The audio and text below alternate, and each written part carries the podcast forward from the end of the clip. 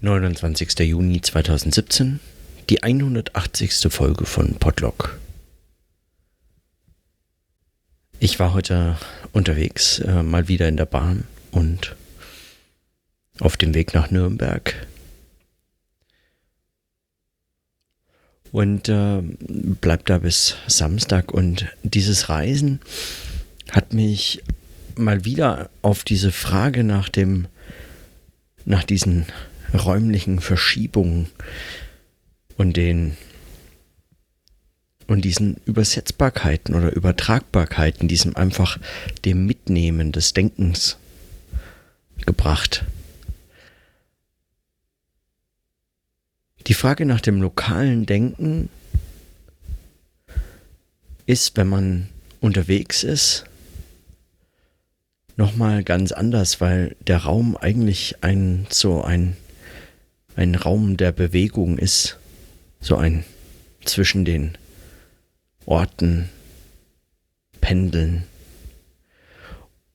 Und die Mitreisenden können da meistens gar nichts dafür, aber äh, so unglaublich produktiv zum Arbeiten sind solche Zeiten nicht zu machen. Immer noch besser, als müsste man selber fahren versteht sich von selbst. Weil was man beim Autofahren machen kann, beispielsweise Podcasts hören, das kann man im Zug auch. Und noch mehr, man kann lesen und schreiben, zumindest, wenn man es eben kann an einem solchen Tag. Das kommt eben auch immer auf den Tag drauf an und auf die Situation im Zug. Wenn es heute zum Beispiel so kalt war, als wäre es draußen tiefster Winter, dann kann man sicherlich einen kühlen Kopf bewahren, aber so ganz konzentrieren ist da auch nicht drin. Und dann fragt man sich schon, wie dieses Mitnehmen des Denkens eigentlich, dieses unterwegs sein, sich von irgendwelchen Beobachtungen, die man unterwegs ähm, praktisch zwangsläufig macht, eigentlich loslösen kann in bestimmten Texten zu verweilen, zu lesen und dann ähm, damit eigentlich nochmal umzugehen, zu, was zu schreiben, zu notieren. Das bietet sich an, aber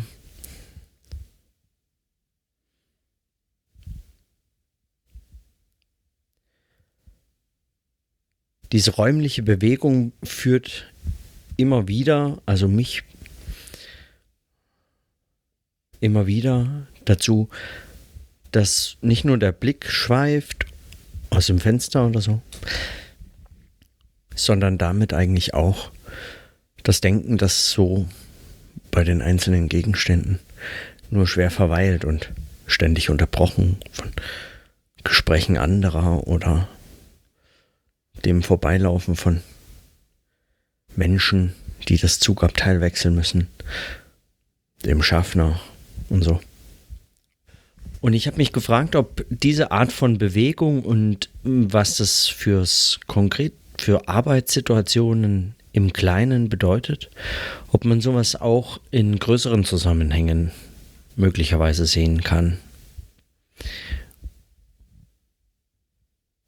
Nachdem für mich jetzt mit einer neuen Stelle demnächst ein Umzug ansteht und ein Ortswechsel und eine neue Wohnung suchen und eine alte aufgeben und ja, diese, dieses Hab und Gut auch zu transportieren. Und das so ein längerer Prozess wird von mehreren Wochen, wenn nicht sogar über einem Monat oder so. Das letzte Mal, als ich umgezogen bin, habe ich da äh, mindestens einen Monat, wenn nicht länger, verloren an Arbeitszeit. Aber was das auch mit einem tut, mit, ähm, mit dem Arbeiten selber, mit der, mit der Arbeit selbst sogar.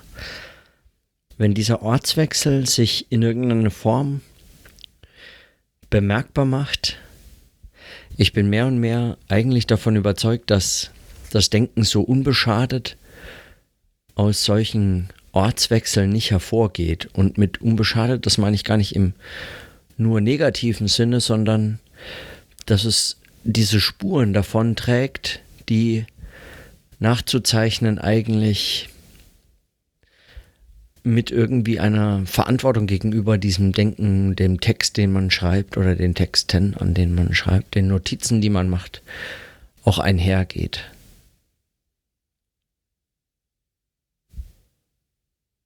Ich meine, vielleicht ist es auch übertrieben.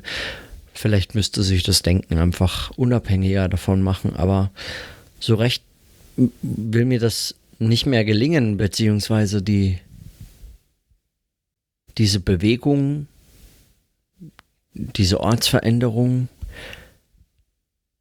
die brauchen einfach so viel Aufmerksamkeit und Zeit und Kraft. Und ich weigere mich so ein bisschen einfach, möglicherweise einfach weil ich das nicht akzeptieren bereit bin oder so. Aber ich weigere mich, ich weigere mich einfach anzunehmen, dass das nur stört, dass das dass das etwas ist, was man irgendwie ausblenden können müsste.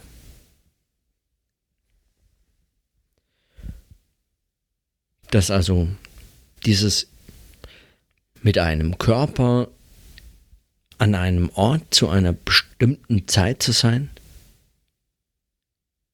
dass das letztlich für das Denken nur Störfaktoren sind. Und ich glaube, es macht schon deswegen nur bedingt Sinn, so in so einer ja, von allem materiellen oder aber auch ortsgebundenen, kontextualisierten, verräumlichten und so weiter ähm, denken, dieses anzunehmen, es macht schon deswegen nur bedingt Sinn, weil vieles, was an Denken geschieht, auf diese Räumlichkeit als Metapher dann mindestens zurückgreift. Und wenn man den Raum erst ausschließt und sagt, das ist Störfaktor, egal wo ich bin und egal was ich tue und wie ich mich bewege und so, das nervt eigentlich nur, es hält mich ab, es lenkt mich ab. Ich müsste mich nur besser konzentrieren können, dann wäre es auch egal, dass ich gerade Zug fahre. Wenn man ihn erst so ausgrenzt, um ihn dann in der Metapher wieder reinzuholen und zu sagen, dieses bewegt sich dort von innen nach außen und äh, und hier gibt es, sagen, der Gedanke bewegt sich so und es, ähm, es gibt diese These und darüber hinaus und so weiter. Also all diese Metaphern, die wir im Denken ständig verwenden, die äh, alle entweder räumlich oder zeitlich, aber das ja auch jeweils nicht unabhängig voneinander äh, beschrieben und verstanden werden, es dann wieder so reinzuholen das hat für mich so eine Art Unaufrichtigkeit gegenüber diesem Denken. Wenn überhaupt, dann ist eine solche Metaphorik des räumlichen und zeitlichen im Denken, im Text vielleicht nur legitim, wenn man, wenn sie zumindest mitträgt die Verantwortung gegenüber dem räumlichen und zeitlichen in das dieses Denken eingebunden stattfindet. Ohne dass es jetzt tatsächlich immer eine Rolle spielen muss, aber dass sich möglicherweise darin auch so soziales, räumliches, zeitliches, wie auch immer, dieses Denken selbst, des Sinns, ausdrückt, in, aus dem es herkommt oder in dem es stattfindet, über das es hinausgeht und das es aber wieder einfängt, ohne es zwangsläufig zu reflektieren, ohne darüber nachzudenken, was eigentlich diese sekundär wieder eingeholte räumliche Metapher, Metaphorik eigentlich mit dem Denken selbst anstellt. Und selbst wenn man darüber nachdenkt, dann reflektiert man sie vermutlich nicht mehr im Kontext des Raumes und der Zeit, in der man mit einem Körper ausgestattet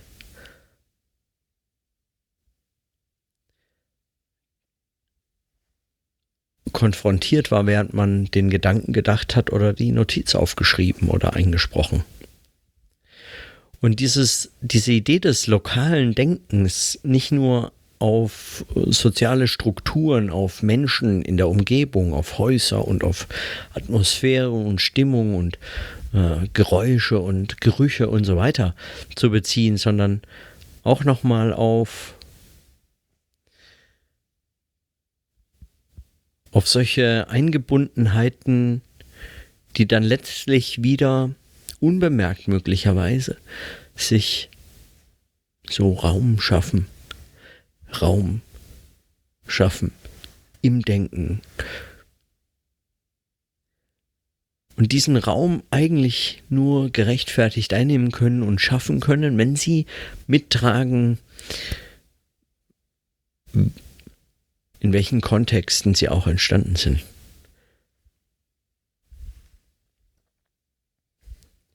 Was das konkret heißen kann, weiß ich auch nicht. Ich weiß nur, dass mich, ähm, ja, dass ich, und ich glaube auch nicht, dass es für alle Gegenstände des Denkens gleich bedeutsam ist, diesen Ort mitzunennen, mitzureflektieren, ihn explizit zu machen oder nicht immer hat er auch eine konstruktive, mitschreibende, mitschreibende Bedeutung. Aber aus den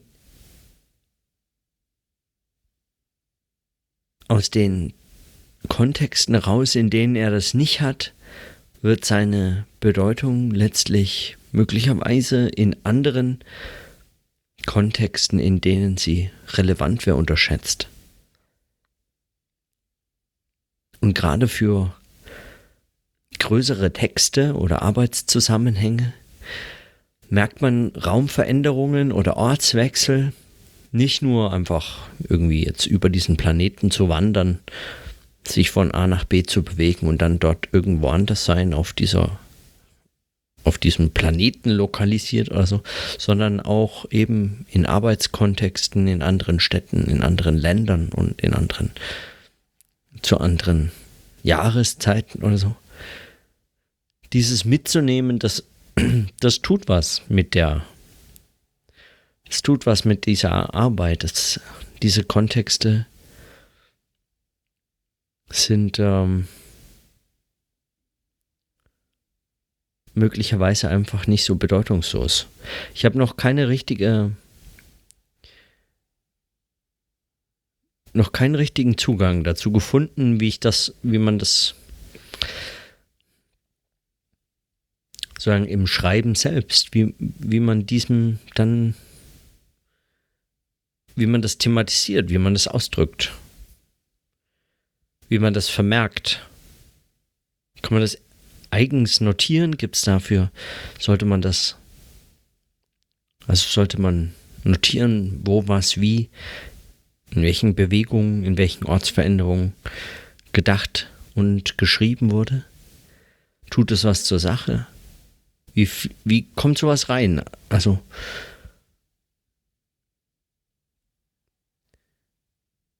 und manchmal eben ist uns das vermutlich im Denken auch gar nicht so sehr bewusst, was der Raum oder der Ort und die Zeit für eine Bedeutung haben. Und man merkt es nicht und dem Gedanken nicht an, dass er sich gegen eine gewisse Widerständigkeit, zum Beispiel gegen den Raum und gegen die Mitfahrer und gegen die Umstände sozusagen durchsetzen musste. Und man könnte es möglicherweise dem Gedanken anmerken, wenn man darüber nachdenkt, wenn man dieses Verhalten, diesen Zusammenhang explizit macht. Und manche Gedanken zerfallen oder entfallen einem wieder. Nur wohin? Unterwegs möglicherweise kommen sie einfach wörtlich unter die Räder und bleiben auf der Strecke. Und zurück an einem anderen Ort kommen sie wieder.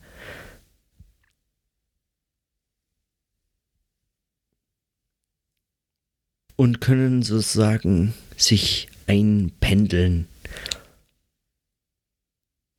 So vorsichtig hin und her bewegt werden, dass sie dann irgendwie zu Sätzen sich fügen, in Absätze bringen lassen und dann in Kapitel und größere Texteinheiten oder so. Also, ja.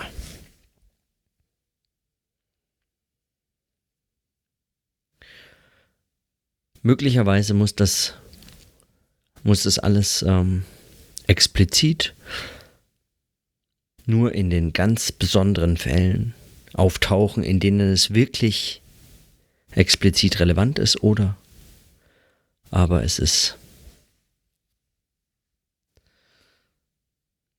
noch ein Rätsel, das man möglicherweise verfolgen kann. Heute dachte ich nur daran, dass Raumveränderung und Ortswechsel in Zukunft noch für mich weiter eine Rolle spielen werden und ja. Und ich ähm, so viel Gelegenheiten habe, das zu thematisieren und darüber nachzudenken. Und den Faden aufzugreifen mit dem lokalen Denken das ist eigentlich für eine soziologische Perspektive und gesellschaftstheoretische Perspektive letzt und kulturwissenschaftliche Perspektive. Auch wenn ich dieses Wort der Perspektive eigentlich mehr und mehr ja, seltsam und mh, hm, irgendwie irreführend finde. Ähm, das halte ich trotzdem für eine wichtige, so einen wichtigen Strang. Und dass ich Perspektive im Übrigen seltsam finde, hat vermutlich auch was eben mit diesem, mit dieser Räumlichkeit, mit dem, mit dieser räumlichen Metaphern des Denkens, die sich selbst nicht wirklich reflektiert, zu tun. Denn Perspektive ist ja etwas in den Fluchtpunkt gezeichnet.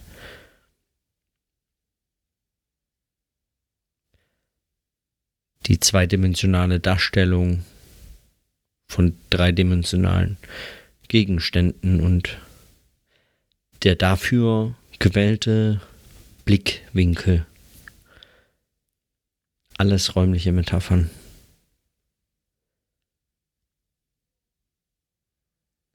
So. Aber mit diesen kurzen Bemerkungen heute von unterwegs schließe ich die Notizen und in diesem Sinne bis morgen.